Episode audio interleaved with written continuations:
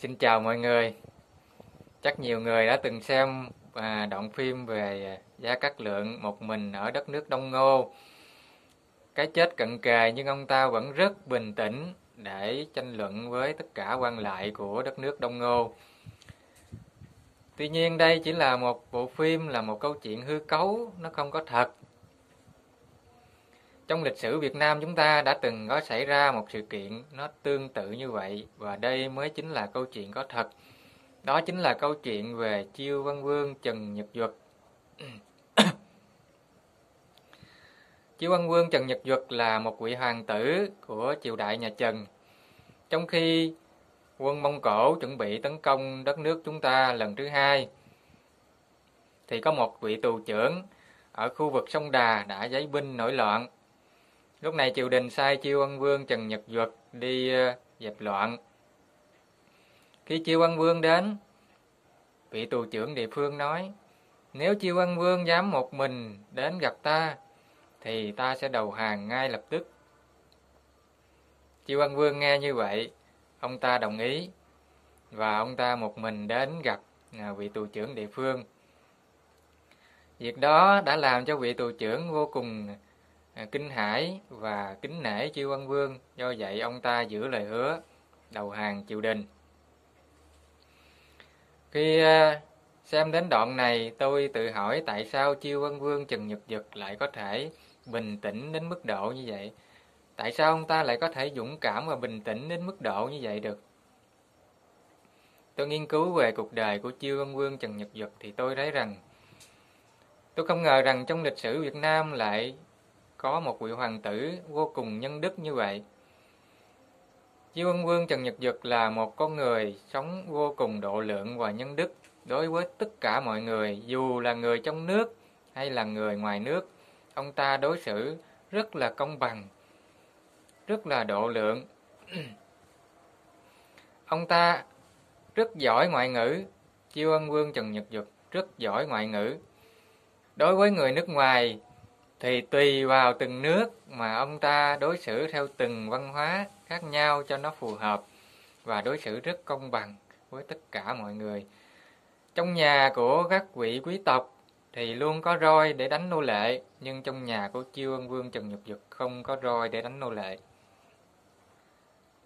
Còn có một câu chuyện ghi chép lại về việc ờ, một ờ, nô bộc hay nô tỳ gì đó trong nhà của Chiêu Ân Vương bị một vị quan xông thẳng vào nhà bắt. Nhưng mà Chiêu Ân Vương vẫn vui vẻ, cười nói và nói với người à, nô bộc hay nô tỳ đó, à, ngươi hãy đi đi, trên cuộc đời này vẫn còn có vương pháp, đừng có lo lắng, đừng có sợ hãi. Chiêu Ân Vương mặc dù là hoàng tử, nhưng không hề chấp nhặt. Ông ta vẫn vui vẻ cho họ bắt người đi. Dương Vương rất yêu thương mọi người như vậy, cho nên ông ta không muốn nhìn thấy cảnh đổ máu. Ông ta không muốn binh lính của mình đổ máu và cũng không muốn binh lính của đối phương đổ máu. Chính vì những đức tính nhân từ, độ lượng, nhân đức như vậy đã khiến cho Chiêu Ân Vương trở thành một con người vô cùng bình tĩnh và dũng cảm. Việc Chiêu Ân Vương Trần Nhật Duật đi dẹp loạn mà không tốn một binh một tốt, không gây đổ máu, đã gây một tiếng vang rất lớn trong dân chúng.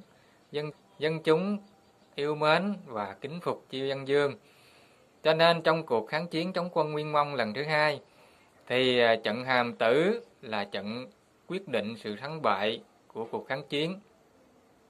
Và trận này được giao cho Chiêu Văn Vương Trần Nhật Duật lúc này 28 tuổi.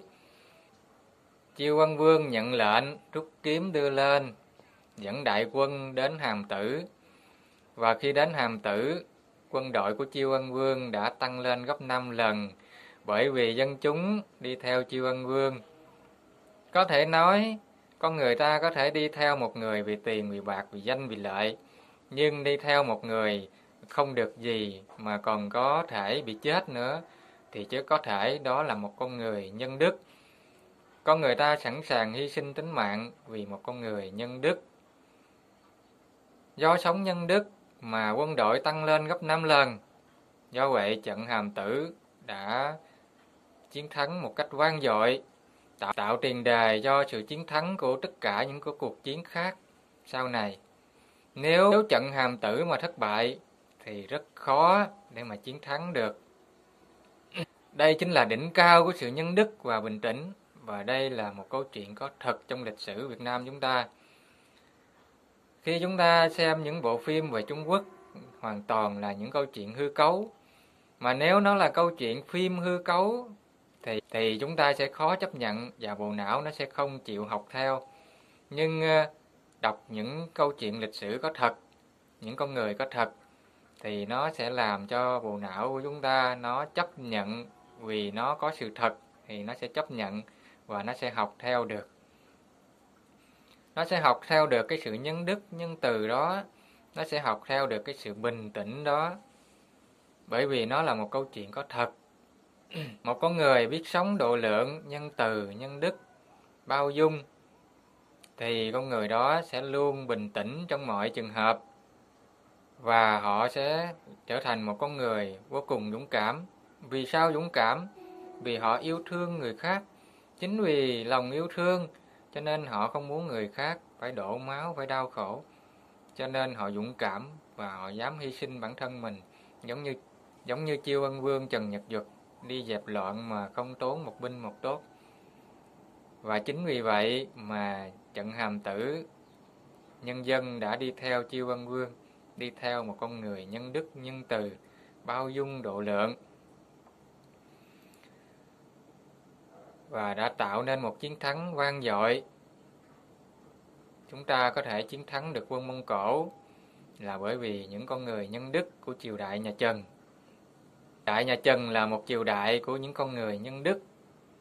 Những bậc thánh xuất hiện trong triều đại nhà Trần khá nhiều, nhưng mà Quốc Toản thì không có lập được đại công gì nhưng mà chúng ta lại biết đến ông ta rất nhiều. Còn Trần Nhật Duật thì là một con người nhân từ nhân đức nhưng chúng ta không hề biết đến Trần Nhật Duật là ai cho đến câu chuyện hôm nay tôi kể ra thì quý vị mới biết đến cái tên Chiêu Văn Vương Trần Nhật Duật.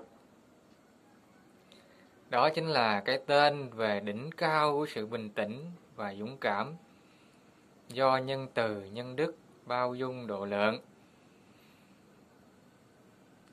Chúc mọi người một buổi chiều vui vẻ. Xin chào mọi người.